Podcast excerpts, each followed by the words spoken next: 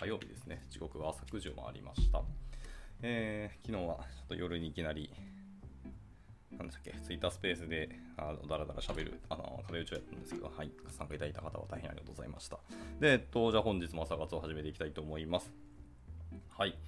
えーとですね、今日は、あのー、先日ですね、じゅうがつついたちに、あのー、日本 ジーティーオー 協会と、あと、西ボックスさんですね、が、えーと、主催されていた、あのイベントですね、エンジニアイベント、えー、ポストデブっていうものがありまして、えー、でそこでまた様々なお話とか、たくさんのいいお話っていうのがあの聞けたっていうのをあのツイッターのタイムライン見ておりました。で、僕も参加したかったんですけど、その時、ちょうどじゅうがつついたちにですね、あの採用イベントがありまして、まあ、それに参加していた、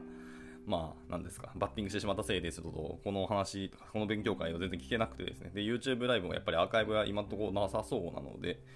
はい、ちょっと残念だなと思いながらですね。で、それぞれのあのスライドを公開されている方がいらっしゃったので、そのスライドを見ていこうと思っています。で、そのうちの一つですね、やっぱりあの僕の興味関心がある、まあ、フロントエンド周りのところですね、のお話と、あのまあ僕が個人的にずっと尊敬しているあの株式会社一級の伊藤直也さんですね、シーティーオー の伊藤直也さんが、えー、と発表されてたというところなので、そのスライド見たいなと思ってあの共有でいこうと思います。で、もし時間が余りましたらですね、えー、とタイトル以外のもう一つの記事、別の記事で、えー、アプリチュートリアルの体験設計の重要性についてというところを、えー、書かれている記事があったので、ちょっと短めなので、これも読めるんだったら読んでいこうかなと思っていますが、まあちょっとどうなんですかね、その伊藤直也さんの記事がどれぐらい長いかわかんないので、まあちょっとやっていきたいと思います。えー、フロントエンドのパラダイムを参考にバックエンド開発を再考するTypeScript によるグラフ q l バックエンド開発というあのスライドをちょっと読んでいこうと思います。まあ、あの発表スライドですので、まあ、そんなにあの文章もないというところなので、まあ、なんか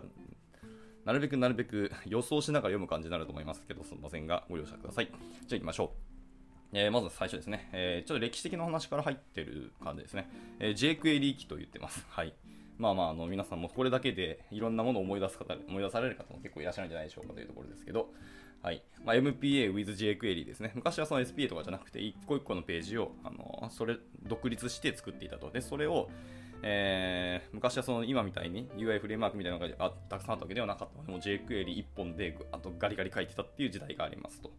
でしかもまあ jQuery で書いてたんですけど、jQuery があまりにもうまくできすぎてですね、まあさすがジョン・レシックは天才だなって本当に思いますけどね。はい、ってところで、ライブラリーなのになんかフレームワーク感があるような感じで、まあ、一, 一世を風靡したんですけどね。はい。まあ、で JavaScript が得意な人はまあいたんですけど、チームとかにね、フロントエンド、バックエンドという役割分担は別に行われず、まあ、全員が同じ領域を単位としていたというので、まあ、あのいわゆるモノリシックな開発とかも昔は全然行われてましたので、その時の側の方をまあ jQuery 入れて少しリッチとか少し簡単に簡略化して作りましょうみたいなのがありましたよってことですね。で、続いて、Vue.ジェーエス 導入機っていうのがあったんですね。これ多分、一休さんの流れかな。はい。Vue.ジェーエス 導入機のところで、Vue のフロントエンドの人と エムピーエー っていうのが、えっと、まだ一応共存はしてたらしいですね。で、まあ、フロントエンドエンジニアとバックエンドエンジニアっていう役割分担が少しずつこうなされるようになってきたらしいです。なるほどですね。リアクトじゃなくて Vue から入ったんですかね、これは。はい。で、続いて ネクスト 時代ですね。はい。もうこれも数年前ですけど、まあ、一時期その ネクストジェーエス が出た瞬間、あの僕、副業もしてたんで、今もしてますけど、えー、昔、いろんな案件にあのお話行ったときに、もう皆さんも ど, どんどんどんどん ネクスト 導入してて、ネクスト もうええやんみたいな感じの流れが一時期ありましたね。なんかとにかく猫も杓子も ネクスト でみたいな、まあ、結局は Vue でやるんですけど、そのいろんなものをラップしてたりとか、そのいろんなものの設定とかもガツンと一発でやってくれるというところで、まあ、結局みんなあのサボりたいというか楽がしたいので、いろんなものがごちゃ混ぜになってて、全部最初から用意しどうぞみたいなフレームワークが好きなんだろうなとちょっと思いました。はい。で、まあ、ネクスト 時代で ネクスト と、えーと、線がいっぽん引かれてグラフ キューエル バックエンドみたいなところの、いわゆるフロントエンドとバックエンドの役割というのがもうはっきり明確になったと。で、フロントエンドのみ開発するという担当者もまあ増え始めたよというところですね。はい。で、まあそうなっていたんですけど、双方の技術的関心ごとにちょっとギャップが出始めましたよと。フロントエンドの人たちはもちろんアプリケーションのその状態管理モデルですね。はい。まあ、ステート管理というところはやっぱり関心が強いと。あとデザインシステムとかプリレンダリングとか、はい。まあ、結局その側の方をどうリッチに表現をするかというところとか、に、まあ、興味関心が強くなっていたというところですね。で、バックエンドの方はもっとあのビジネス的なコアのお話で、ドメインモデルだったりとか、そのレイヤードアーキテクチャだったりとかですかね。はい、あとは シーキューアールエス とか、まあ、その辺の関心がやっぱり強くなっていって、やっぱりこの辺はやっぱりバックエンドエンジニアだけあって、設計周りとかっていう、そう本当にビジネスのコアのロジックのところに、えーと、やっぱりずっとフォーカスを置かれているというところですね。で、まあ、組織の技術連動が上がれば上がるほど、えー、関心ごとのギャップっていうのはやっぱりどんどん広がっていったよということですね。はい。まあ、これは仕方ないです。見てるものと目指しているところが違うので、まあ、最終的にはそのシステムとかアプリケーションを作るっていうところには方向性は一緒だとしても、まあ、監視見てるところは全然違うよねっていうので、まあ、そうなっていきますよね、ギャップはっていうので。はい。で、とあるきっかけがあったそうで、なんかこう、ギャップをなんとかしたいってことがあったのかな。で、新規プロジェクトは立ち上がりまして、フロントエンドはリアクト、リレー、そしてリコイルを使ったんですよ。ドラスティックに変わりましたね。で、バックエンドのグラフ キューエル を入れて、長らく Python でクラスを対応したクリーンアーキテクチャ的な設計ができたんですけど、まあ、今回どうしようかというところだったそうで、まあ、グラフ キューエル バックエンドに一応注目をしたってことですかね。はいはいはい。えー、結構、Next から React って結構でかいパラダイムだとちょっと思いながら今聞いてます。はい。で、えー、と新規プロダクトは小さなチームで密度高く議論して作りたい。ああ、でもこれはそうですよね。新規プロダクトこそ、なんかいきなり大々的にチームドカンと入れるんではなくて、小さなチームで、その代わり密度濃く、はい、連携も強くしてやっと進めていきたいというのは確かにあるかもしれないです。この辺はまあなんかスタートアップと同じ感じですよね。はい。でも顧客のどんな問題をどう解決したいか、まあ、っていうところで、少なくともディスカッションをとにかく大事にしたいと。で、フロントエンド、バックエンド関係なく対象ドメイン領域に詳しくなりたい。どんな体験をどんな ユーアイ でどういうモデルでどんなデータ設計をして実現するのかみたいな、初期フェーズでは全員がなるべく広く知っておきたいってことですね。これやっぱ大きいですよね。今そのみたいにそう役割分担がはっきりされて、フロントエンド、バックエンド、インフラ、アーキテクチャとか iOS とかデザインとかでいっぱい分かれますけど、やっぱりみんなが共通認識持ってたりとか、みんなであの同じようなあのー、ものを見ているっていうのはやはり強いですね。チームとしてはかなり強いと思います。もちろんやることが最終的にあの役割分担をして別々になっているだけってことですけど、まあでも何ですかね、まあ、そういうのを望むチームでやればいいですけども、自分はもうスペシャリスト、例えばもうバックエンドしかやりませんみたいな人もいるんだったら、それはそれで別にその人の、まあ、何ですか方向性だって話なので、まあ、でも伊藤さんが目指しているそのチーム、新規プロダクトのチームっていうのは、まあ、フルスタックではないにしても、まあ、そうやってみんなで共通認識とかを持ってみんなであの物事を一緒に見てやっていきたいというところがあるそうですね。はい、で早期に役割分担を行いすぎると、その関心事の分断をまた誘発してしまって、本来思っていたその関心事の分断っていうのを解決したいというところがまた発生してしまうので、なるべく、えー、早めに役割分担をしないように心がけたってことですかね、これは。はい。で、えー、リアクトでフロントエンド開発してからバックエンドを書くとどうなったかっていうところを見ていってますと。はい。リアクトでは小さな関数を組み合わせて、まあ、宣言的に書いていくと。はい。まあ、これは、そうですね。リアクト書いたことある方はそのままだと思います。はい。まあ、リアクトは全て ジェイエス ですからね。あのー、最終的にレンダリングされるのも ジェイエスエックス なんですけど、それは ジェイエス なので、まあ、この辺がテストのしやすさっても結構あっていいんですけどね。はい。で、バックエンドはそのクラスをたくさん書いて、レイヤーをまたぐと、えー、ディーティーオー で、えー、と値の詰め替えを行って、インターフェースで依存性の逆転を行って、みたいな。はいはい。ほげほげみたいな感じでした。まあ、フロントエンドだとこういうことあんまやらないよねっていう話は、それは出ますよね。はい。クラス、まあ、そもそもクラスたくさん書くってフロントエンド今全然やらないと思いますし、今フロントエンド開発でクラスなんてキーワードを書くことめったにないですからね。はい。で、まだレイヤーをまたぐっていうけど、そもそもレイヤーっていう概念がフロントエンドにはあんまないかもしれないですね。ただ、今後、リアクトが次リリースする、リアクトサーバーコンポーネンツかの話が出たときに、ちょっと近い概念に、というのかなっていうのが出てくるかもしれないですね。で、まあそうですね。で、あと ディーティーオー というワードも出てこないし、インターフェース。インターフェースもほぼ使わないですかね。TypeScript でまあインターフェースというワードが出てきはしますけど、多分サーバーサイドでも行っているあのインターフェースと多分意味合いが違いますね。で、まあその開発者のメンタルモデルのやっぱりギャップっていうのはすごく大きくて、コンテキストスイッチ、コンテキストスイッチの負担もやはり大きいよねっていう話をしてました。で、バックエンド開発のやり方をやっぱり再考してみたいというところで、リアクトを使っているとフロントエンドを薄く書くことができるし、関心事が違うのは当然ですと。まあ、かといって、やり方が違うのを全く疑わないのもどうだろうというところですね。それもまあ確かにそうですよね。はい、というわけで、まあ、フロントエンドの状態管理というのはやっぱり複雑でありますと。で、その複雑なものをどう扱うかって、で現時点で採用のモデルが、モデルの一つが一応リアクトのはずだっていうふうな見込みをしていますと。で、複雑な状態管理をどう扱うかという観点でサーバーサイドもサーバーサイドも同じように考えられないのかっていうところで、その関心をやっぱり一つにしたいというところで、えー、グラフ キューエル バックエンドで、えー、とタイプスクリプトもバックエンドもタイプスクリプトで書いてみようっていうのがその今回の一つの答えだったそうですね。これは確かにそうかもしれないですね。まあ、結局みんな ジェイエス でやってタイプスクリプトを使えればいいですし。ってことは、でもなんか ネストジェイエス 入れるのかどうかと思ったけど、グラフ キューエル でやったんですね、今回はね。っていうところでした。まあでも TypeScript は使えるので、まあ関心事だったり、えっと、状態だったり、いろんなものの定義っていうのが、あの、同じ ティーエス の型ファイルで一元ができるのでっていうことですね。はい。で、改めて昨今のフロントエンドのプログラミングパラダイムを考えてみようというところで、水地さんの、えー、記事のリンクが貼られてますね。Oopsync Modern って書いてますね。はい。宣言的プログラミングの時代の話が、あの、一応注目されて、一応引用に出されていて、はい。まあその中であるんですけど、その、まあ、軽く読みますね。現代の主流というのは先代宣言的プログラミングであると思っている。これはリソースの宣言とその状態関、状態遷移の手続きや振る舞いの付与が中心にありますと。で一応そのウィキペディアにも宣言型プログラミングっていうのが一応リンク貼られてますと。で、その代表的な例がフロントエンドのリアクトとバックエンドの ケーエイトエス ですね。Kubernetes ですね。どちらも時系列に基づいた状態の宣言とえフレームが、んフレームワーク側による状態遷移処理っていうところですね。っていうのがまあ基礎にありますと。まあ、リコンシレーションですね。調停というのが基礎にあります。フロントエンドとバックエンドという両極端な世界でこの変化が起きたのがこの事態の、えー、反映したものであるっていうふうには思うと、まあ、おっしゃってますと。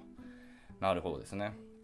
まあ確かにフロントとバックエンドは今もう完全に、まあ、興味関心とか見てるものが違うってさっき言った通りで、両極端な世界をまあ生きてるってそうですねってことです。はい。まあでもどちらも時系列に基づいた状態の宣言とフレームワーク側による状態遷移処理だっていうところが、えー、と同じなんじゃないのっていう、その共通点を見出せたらいいんじゃないかっていうところですね。はい。で、そこで、なんだ、イーエルエム、Elm か、Elm のアーキテクチャというのを見ていると。はい。一応、あのー、Elm アーキテクチャの記事のリンクも一応貼られてますね。はい。まあ、エイチティーエムエル を書いてメッセージを Elm で送ってっていうことを繰り返すということですね。はい。で、一応その Elm のソースコードがガーッと出てきてて、これは、さすがにちょっと音読すると難しいんで、あれですけど、まあ、やってることを何してるかというと、まあ、いわゆる Vue の方でモデルを描画しておいて、で、ユーザー操作に応じてイベントを発生させると。例えば、オンクリックでなんか、メッセージを送りますよっていうような感じですね。で、Elm のランタイムがアップデート関数というのを呼んで、えー、関数にはイベントの処理に応じたモデルの状態遷移というのを記述しておく。まあ、一個一個手続き的にこう書いておくと。で、その状態に合わせた処理を発火させるっていうような感じですね。はい。まあ、Elm 書いたことある方は結構少ないと思いますけど、まあ、Elm は Elm で僕は結構好きですけどね。はい。まあ、まさに関数型っていう感じなので、まあ、最初ちょっと慣れないかもしれないし、なんかめんどくさって思うかもしれないですけど、ただまああの状態が本当に綺麗にクリアになるっていうところは大きいなって、なんだかんだ思いますけどね。で、えっと、まあその辺の説明がもうちょっと出てきて、えー、さっきの Elm のそのサイクルの図があるんですけど、えっと、ランタイムシステムってところにちょっと切り替わってますね。まあ、いろんなランタイムがあってメッセージ発火して、えー、Elm の方でそれを実行すると。で、エイチティーエムエル 返してみたいな繰り返しですね。はい。で、これが、いわゆるコマンドとイベントっていうところと、まあ、リンクしてんじゃないのってお話してますね。状態遷移の関数とその外界とのやり取り、いわゆる アイオー ですね。っていうのが、あのイベントとコマンドを使ってくるくる回ってますね、みたいなお話でした。はい。で、イベントを契機に状態が遷移する。つまり時系列に基づいた状態ですよねって言ってます。まあ、いわゆるモデルからモデル、モデルからモデルみたいなところですね。で、イベントに伴いその状態を遷移させて、あとはフレームワークやランタイムで任せると。あまあ、その辺はそうですね。関心事はその辺に任せてしまっていいと思います。いわゆる状態遷移の関数とかと、えっと、ランタイムやフレームワークというのがあって、えー、状態遷移の関数がコマンド実行して、ランタイムやフレームワークというのがイベントを発火してみたいなところですね。はい。で、えっと、Redux か。Redux のアプリケーションデータフローの図を引用されてますね。はい。まあ、いわゆるイベントハンドラーのディスパッチが行われて、まあ、ストアの方でリデューサーがわちゃわちゃやって、で、状態を、ステートを変更して、その変更された状態で、えー、と ユーアイ をまたアップデートして、ユーアイ の方でまたユーザーが操作をしたら、またイベントハンドラーのディスパッチが行われるっていうような例のサイクルですね。はい。まあ、Redux は本当に、何ですかね、一つの答えというか、いわゆるフラックスアーキテクチャがで生まれて、あの Facebook から発生して、そこから Redux が生まれて、一時期本当に Redux ずっと使ってたんですけど、まあ、今だとちょっと重いなって思いつつも、やはりあの時代に一つの答えを出したっていうのは、もう功績はでかかったし、今も全然全世界であの Redux は使われてますからね。はい、まあ、一応だんだん落ちてきてるっていうのはあの エヌピーエム トレンドでも証明されてますけど、まあ、今はなんだかんだリコイルの方がやっぱ多いんですかね。と言ってたらそのリコイルのソースコードも貼られてました。とまあ、ソースコード自体はテキストインプットっていうところであの入力されたらその入力値の値を、状態を保持しておくと。はい、Use リコイルステートっていうあの例のリコイルの関数があって、それの、えっと、セットテキストとテキストってところであの状態を保ってますよってことですね。はい、でリコイルっていうのは Redux による大きなグローバルステートっていうのは扱いづらい局面についてあのよりスコープを小さくかつ、えー、ローカルステート同様ですね、まあ、いわゆるユーズステートですね、ローカルステート同様にフックで宣言的に扱えるようにしたっていうところでリコイルを今回注目していたということですね。はい、でさっきの Elm アーキテクチャとかの Redux で発見された良いプラクティスというのは踏襲しつつできる限り小さなスコープで状態を扱っていけると良さそうだっていう風に見てるそうですね。これは確かにそうかもしれないですね。まあ、両方の美味しいところを要はしていきたいというところで、かつでもスコープはできる限りやっぱ小さい状態で扱っていけるといいんじゃないのっていう話ですね。はい。で、手書きの絵が描いてますね。メッセージが発生して、状態とオブジェクトっていうところに、しかもクエスチョンが貼られてますね。で、バックエンドでも同じように、その時系列に基づく状態遷移の視点で考えられないかっていうのを次の問いでありますと。で、バックエンドの世界の主な状態っていうのは、いわゆるドメインモデルの状態ですよね。はい、でドメインモデルの状態を遷移させるイベントってなんだっていうと、ドメインイベントにやっぱなりますと。はい、例えばですね、まあ、やっぱり一休さんなんですけど、まあ、宿泊予約っていうのを例にドメインモデルを改めて考えてみましょうと。でどんな観点に注目して考えるべき考えてみるべきかというところで、まあ、例えばデータ構造だったり イーアールツー だったりクラスの実装だったり画面だったり、まあ、いろんなものがありますよね。はい、ででもいずれもですけど、えー、性的な構造に焦点を当てている。でその視点を変えてみたいと。で動的なものですね。今までそう性的なものに焦点を当てたけど、動的なものに焦点を当ててみる。つまりドメインイベントや状態に焦点を当ててみるとどうなるかというところですね。はいで、えー、予約の状態を改めて着目してみましょう。いきなり予約完了からいくんですね。予約完了っていう状態からどういう遷移するかという、えーと、カード決済済みって言って、それからキャンセルが発生しますし、宿泊済みっていうあの状態に変化することが、まあ、ありえますよねと言ってます、えー。新規予約が完了する前からドメインモデルっていうのは実は存在してますよと。その予約完了っていうのは今見ましたけど、その前からドメイン自体はあります。例えば入力未検証だったり、入力の検証済みだったり、在庫の確保済みだったりみたいなところですね。はい、で状態は何かしらイベントの契機を、えー、契機にか、イベントを契機に遷移すると言ってますね。はいまあ、予約を開始したところで入力未検証が行われて、検証を完了したっていうイベントが来たら、検証済みに状態が変わる。で、えっと、在庫を確保したっていう状態が、じゃあイベントが発生して、在庫確保済みっていうふうにシステムの状態が変わる。で、予約を行ったっていう変あのイベントが発生して、予約完了が行われるみたいな感じで、とにかく状態は何かしらのイベントを契機に遷移がされますよということですね。はいでえー、そこで見てみると、先ほど見ていたあのモデルから別のモデルへの状態遷移っていう、あのー、アーキテクチャ図が出てきますけど、これとリンクしないかみたいな話ですね。はい、で, で両端は外部とのインターフェースだというふうに言ってます。まあ、イベンいわゆるイベントハンドラー、まあ、ウェブアップならルーターみたいなところと、えー、両端なので ディービー に保存してレスポンスを返して、まあ、ユーアイ を返してあげるよみたいなところですね。っていう両極端は外部とのインターフェースであって、その内部は基本的にさっき言ったそのモデルからモデルへのサイクルと同じなんじゃないのっていうお話ですね。はい、でこれどっかで見たなっていうと、はい、イベントモデルの遷移状態、外の世界っていうのを、えー、先ほど見たその状態遷移の関数とランタイムやフレームワークっていうところですね。あのコマンドとイベントと同じじゃないのっていうところです。はい、アイオー 状態遷移 アイオー っていうところですね。これなんだ、本かな、ドメインモデリングメイドファンクショナルっていう本があるんですかね、これは。っていうのを引用されてますね。で、ここの中で、えー、引用されているその一つのアーキテクチャ図ですね。エーピーアイ インターフェースとかインフラストラクチャーとか、あと アイオー とピュアコードと アイオー っていうところが一本の時系列に並べられてて、そのコアドメインとそのインターフェースとかインフラストラクチャーっていうのがその集合的な図で貼られてます。はい。ちょっと音読したけど、これはちょっと見ていただくのが一番わかりやすいと思います。はい。まあ、いわゆるあのオニオンアーキテクチャを想像してくれればいいと思います。はい。でえっと、フロントエンドとバックエンドの状態管理ところにもう一回注目して戻りましょうと。で、フロントエンドの状態管理っていうのは主な、えー、関心事はいわゆるアプリケーションの状態がフロントエンドの状態管理だと言ってます。で、バックエンドの状態管理は何かっていうと、主な関心事は、えー、ドメインモデルとドメインオブジェクトの状態だというふうに言ってます。はい。いわゆる管理している状態のコンテキストは違うものの、状態管理のモデル自体は似たように考えられるんじゃないのっていうのに着目していますと。で、ドメインオブジェクトの状態遷移を、まあ、宣言的に記述しつつ、ね、アイオー から分離してみましょうと。はい、でこのコンセプトで実装したと。で、えーと、Elm アーキテクチャおよび エフ ディーディーディー 本を、えーと参考にいろいろやってみましたよということですね。はい、でこのスタイルでよく使うものとして、まあ、タイプインターフェースだったり、えー、タグ付きのユニフォンですね。いわゆる職場型ってやつですけど、リザルト型だったり、まあ、いわゆるカリー化だったり、えー、型のブランド化とか、まあ、コンパニオンオブジェクトだったりとか。で、逆にあまり使わないものとしてクラスだったり、まあ、例外のスローだったり、まあ、エラークラスは使いますけど、例外スローではあんまり使わないということですね。で、簡単なユースケース例として、まあ、図がいっこだまた載ってますけど、あのまあ、タグの管理というところですね。あのタグ名とあのアイコンがプルダウンで選択になるようにみたいな感じの、えー、ユーアイ が一応出されてますと。まあ、こんな感じのことをやってます。えー、続いてタグエンティティですね。まあ、集約ルートの状態遷移に着目をしましたと。えー、またフローズみたいなのがあって、まあ、入力があったら、えーと、アンバリデーティッドになって、で検証が行われたらバリデーティッドになって、で、何かを作成したらクリエイティッドになってっていう、いわゆる状態遷移ですね。はい。まあ、でちなみにここでのクリエイティッドはあくまでドメインオブジェクトが作成済みの状態になった場合であって、データベースにレコードを追加したみたいな状態じゃなくてってことですね。あくまでドメインオブジェクトの作成済みだそうです。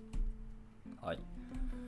で、この状態についてタグのクラスを作りますかみたいなクエスチョンですね。えっと、エクスポートクラスタグで、はい、えー、まあなんかいろいろプロパティがあって、そこに型が定義されてますと。こうなってしまうけど、こうどうするってなった時に、まあ、状態遷移前には確定しないプロパティがやっぱアンディファインドになってしまいますよね、しまいますよねと、実態として。まあ、それはやっぱ望ましくないよなっていうところですね。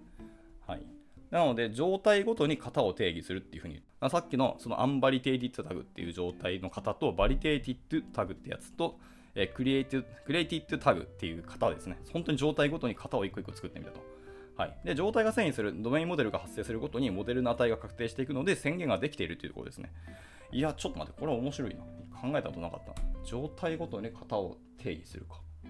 あ、でもこれをやると確かにフロントとバックでも同じような共通認識取れるな。はい。で、Make Illegal States Unrepresentable ですね。っていう問題はありますよ。はい。レコードは and でいきますと。で、ユニオンは or でいきますけど、えー、and の方、レコードの方はですね、取り得る値の種類数っていうのは各属性の積に、やっぱ直積になりますと。だから両方 undefined もしくは両方の値が埋まるというような使用上あり得ないような状態が生まれる可能性がありますと。で、逆に、えーと、ユニオン型、いわゆる or ですね。直和型の方は いちたすいち はににしかならないんですけど、まあ、使用上ありえない状態は表現できないので、まあ、ユニオン型の方がいいんじゃないのっていう話をされてますね。はい。まあ、and 型っていうのは確かに良くない気がするんで、例えばそのインターフェースユーザーっていう今型があって、型の中にメンバー アイディー と、えっと、ゲスト アイディー みたいなのがあるとしましょう。まあ、これは確かに直和型なんですけど、まあ、両方アンディワインドと両方の値が埋まるみたいな、えー、ありえない可能性が出てきてしまうんで、それはないよっていうので、それはちゃんと型として分けましょうと。まあ、これは一般的な話ですね。インターフェースにメンバーがあって、インターフェースのゲストっていうので、それぞれで分けましょうということですね。で、それを最後、タイプユーザーのメンバー、パイプ、ゲストみたいなので、直和型にするっていうのはいいと思いますね。はい。で、さっき見たそのエキスポートクラスタグで一つの中に全部の型を、プロパティをバーッと書くんではなくて、それぞれの状態で、えー、と型を書いていって、最後にそれをあのエキスポートタイプタグであのパイプでつないでいくと、いわゆるユニオン型にしていくというところですね。いやー、もうこれ、これだけでもすごい参考になりましたね、今日は。はい。で、状態を遷移させるステップです。関数いちですけど、まあひとつめに、えー、さっきのタイプバリデーティッドタグですね。で、それは引数として、えー、モデルを受け取っていく。そのモデルっていうのは、えー、アンバリデーティッドタグですね。はい。アンバリデーティッドタグの型の状態っていうのを引数に受け取って、えー、レスポンスにバリデーティッドタグの型で返してあげると。ああ、はいはい。そういうことですね。うまいこと連携できるですね。で、状態を遷移させるステップ関数にとして、まあ、クリエイティッドタグのところも同じですね。さっきのバリデーティッドタグっていうところを引数にして、えー、状態を作ったよというクリエイティッドタグで返してあげると。はい。で、それぞれの状態のところで、あの状態が整って初めて値が確定するので、そこを自然に記述できるっていうのもやっぱり大きいですよねっていう形です。はい。まあ、型も見てしまえば、今状態も確定しているし、そのあの値についてもちゃんとそこは担保できているっていうのがやっぱり美味しいよねって言ってます。いやー、本当にいいですね、これ。はい。っていうわけで、モデルの型と関数の型によって状態線を宣言的に記述していくと。はい、今 の, あの宣言的なプログラミング の, あのパラダイムと結構似ているなっていうか、そこに沿わすことができたなっていう感じですね。で、個別に定義した状態遷移の関数をやっぱつなげたいと。でもやっぱり計算自体は途中で失敗する可能性ってのは大いにあり得ると。まあ、例えばドメインモデルの事前条件を満たさないエラーだったり、えー、いわゆるバリデーションエラーだったり、えー、マックスタグリミットエクスイーディっていうとかなどなどみたいなところがありますねと。で、途中で失敗することを型で宣言できないかっていうの。で、そのためにまあリザルト型っていうのを今回定義したと。なるほどね。なるほどね。いやー、勉強になるな。なるほど。はい。でも、リザルト型で失敗の可能性のある件数を一本道に一応合成をしていきましょうと言いました。で、インポートで、えっと、ネバースローっていうところから、ネバースローというライブラリがあるんですかね、これ。で、えっと、リザルト OK エラーっていうのを読み込んでますと。一個一個ファンクションであの定義をしてますね。で、一つ目が、it's under ひゃくってやつですね。まあ、ひゃく以下ですかっていうところを見てます。で、リザルト型でナンバーとエラーっていうのを、あの、ジェネティクスで引数に受け取るようにしてますと。もう一個、下の方に、えっと、リザルト OK ってやつですね。リザルトのところに OK の値と and then, and then, and then でつないでいって、その中に一個一個の、えっと、今、今見たのは it's under ひゃくなんですけど、それ以下に it's even だったり、it's positive とかですね。っていうような、それぞれの状態かどうかっていうのを判断する関数を定義しておいて、それを and then で一個一個つないでいくという感じですね。で、失敗の可能性のある計算っていうのを一本道にどんどん合成していくっていうような書き方をしてますね。はい。まあ、いわゆるメソッドチェーンみたいな書き方でやっていくと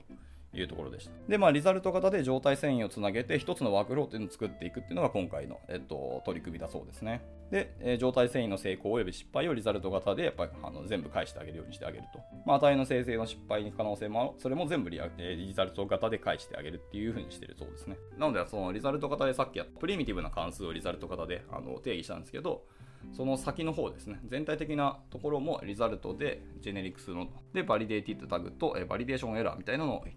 型引数として取るよみたいなのに定義してあげるという形ですね。はい。で、リザルト型で状態遷移をつなげて、ワークフロー、ドメインロジックも作っていきましょうと。はい。まあ、さっきと同じように、えー、OK のところでモデルを渡してあげて、and then でバリデーティッドタグを渡してあげて、さらに and then でクリエイティッドタグっていうところを渡してあげると。なので、一つのワークフローっていうドメインロジックを作ってあげると。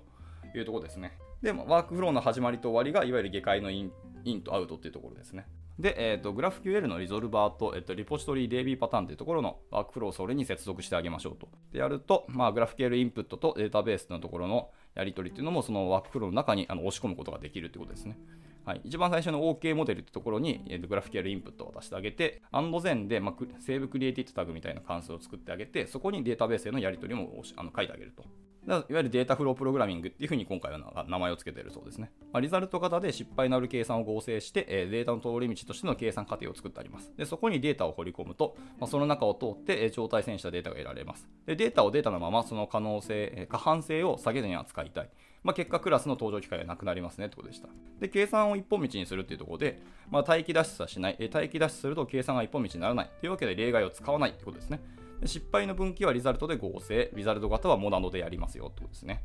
で、計算が一本道になる、かつデータは不変っていうところで認知負荷も低くなるってところで、やっぱり計算一本道ってするのはいろんなメリットありますねっていう。で、これらをまあデータフロープログラミングという、すでに名前があるのか、伊藤直也さんが名付けたのかちょっとわからないですけど、まあ、もうすごいしっくりくる名前ですね。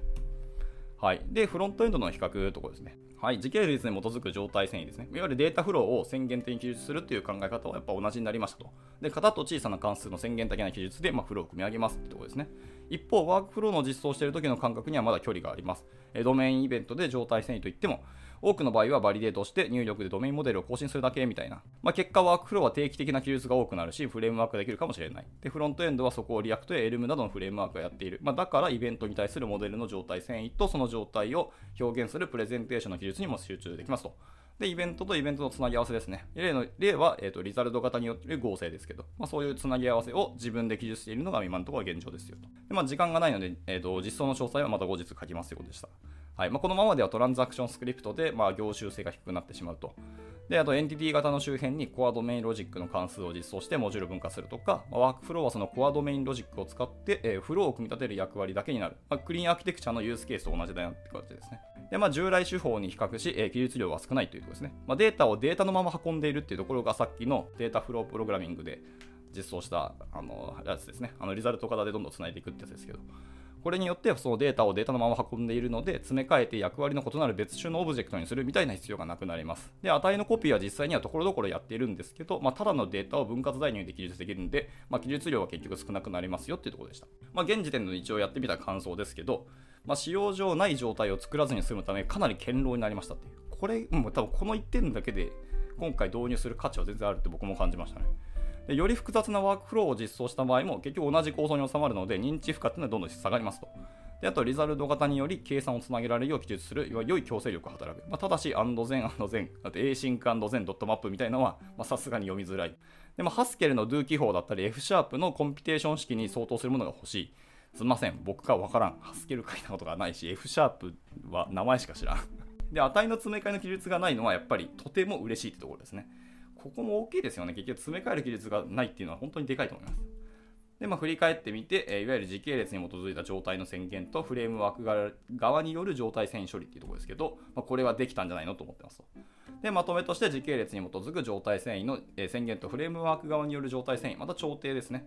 っていうのができたと。で、フロントエンドはそのためのフレームワークの実装がやっぱり充実してます。まだ宣言的プログラミングのプラクティスっていうのはにせんにじゅうにねん現時点では、えー、経験的に良いものだというふうに思ってます。で、バックエンド開発もこの考え方に、まあ、主流させていくのも悪くないんじゃないのっていうことでした。まあ、やってみたら結構好感触でしたと。まあ、流行るかどうかはわからないですけどってことですね。で、フロントエンドとパラ、えー、バックエンドのパラダイムギャップをとにかく少なくしていきたいっていうのがあります。まあ、補足が最後ありまして、えー、TypeScript に組み込みの、えー、リザルト型はないので、まあ、NeverSlow っていう今回ライブラリを使いましたと。まあ、他にも エフピーティーエス みたいな候補もあります。リザルト型はワークフローの構成だけでなくあらゆる場所で使いますと。で、一方、リザルト型パズルにはまるときももちろんあります。で、紹介しきれなかったけど、まあ、プロミスもリザルトエーシンクによってリザルト化して合成はできますよと。で、ドメインモデリングメイドファンクショナル。えー、書籍の提案手法そのままだとトランザクションスクリプトによる凝集性が低くなります。ただし アイオー はきちんと分離されているので、より良いトランザクションスクリプトだとは思います。で、エンティティの型の周りにドメインロジックの関数を集めることで、えー、その問題を解消できていると。で、あらゆるプロパティに型を定義するドメインプリミティブ的な手法を取っているが、そこは採用しませんでした。で、バリューオブジェクトのみたいな、ノミナルな型定義の型のブランド化ですね。あのオライリーのタイプスクリプトの参照によって行っていますと。でリポジトリは必要ないと書かれていたが、集約をせっかく構成しているので、従来通りリポジトリパターンで、えー、標的、集的単位での、えー、永続化を行っています。でなお、リポジトリの中身は、えー、プリズマを使っていると。でタイプとインターフェースの使い分けですけど、まあ、エフピーティーエス に習っていますと。特にそうしなければならない理由はないですけどって。で関数がデフォルトで仮化されないのはまあ仕方ないと。時折仮化したのを忘れてはまる。で、えっと、リードオンリーは横着して使ってないですと。ちゃんと検討しないですよということが一応補足でした。はい。まあ一応あと最後、参考文献がベアっと貼ってあるので、まあ、見てみてくださいということでした。はい。というわけで、ちょっと時間オーバーしてしまいましたけど、今日の朝活は以上にしたいと思います。あの、かなり資料がないとやっぱりこれ難しいですね。ずっとか今いろんなアーキテクチャ図が出てくるのとか、ソースコード出てくるので、あの聞くだけだとうーん何言ってるか分からんってなったかもしれないです。大変に申し訳ないです。あの、まあ、後ほど、まあ、このスライド自体もツイッターでだいぶ流れてますけど、改めて僕もわざと流しますので、興味ある方は見てみてください。すごく僕はでも参考になりましたし、これは面白かったですね。導入するかは検討しますけど、はい、というところで、えー、今日の朝活はこちらで以上にしたいなと思います。はい、本日も参加いただいて多くの方大変ありがとうございました。えー、火曜日ですね。はい、いっしゅうかんまだ始まってふつかめだけど、もうなんか休みたい欲が僕は発生してますが、はい、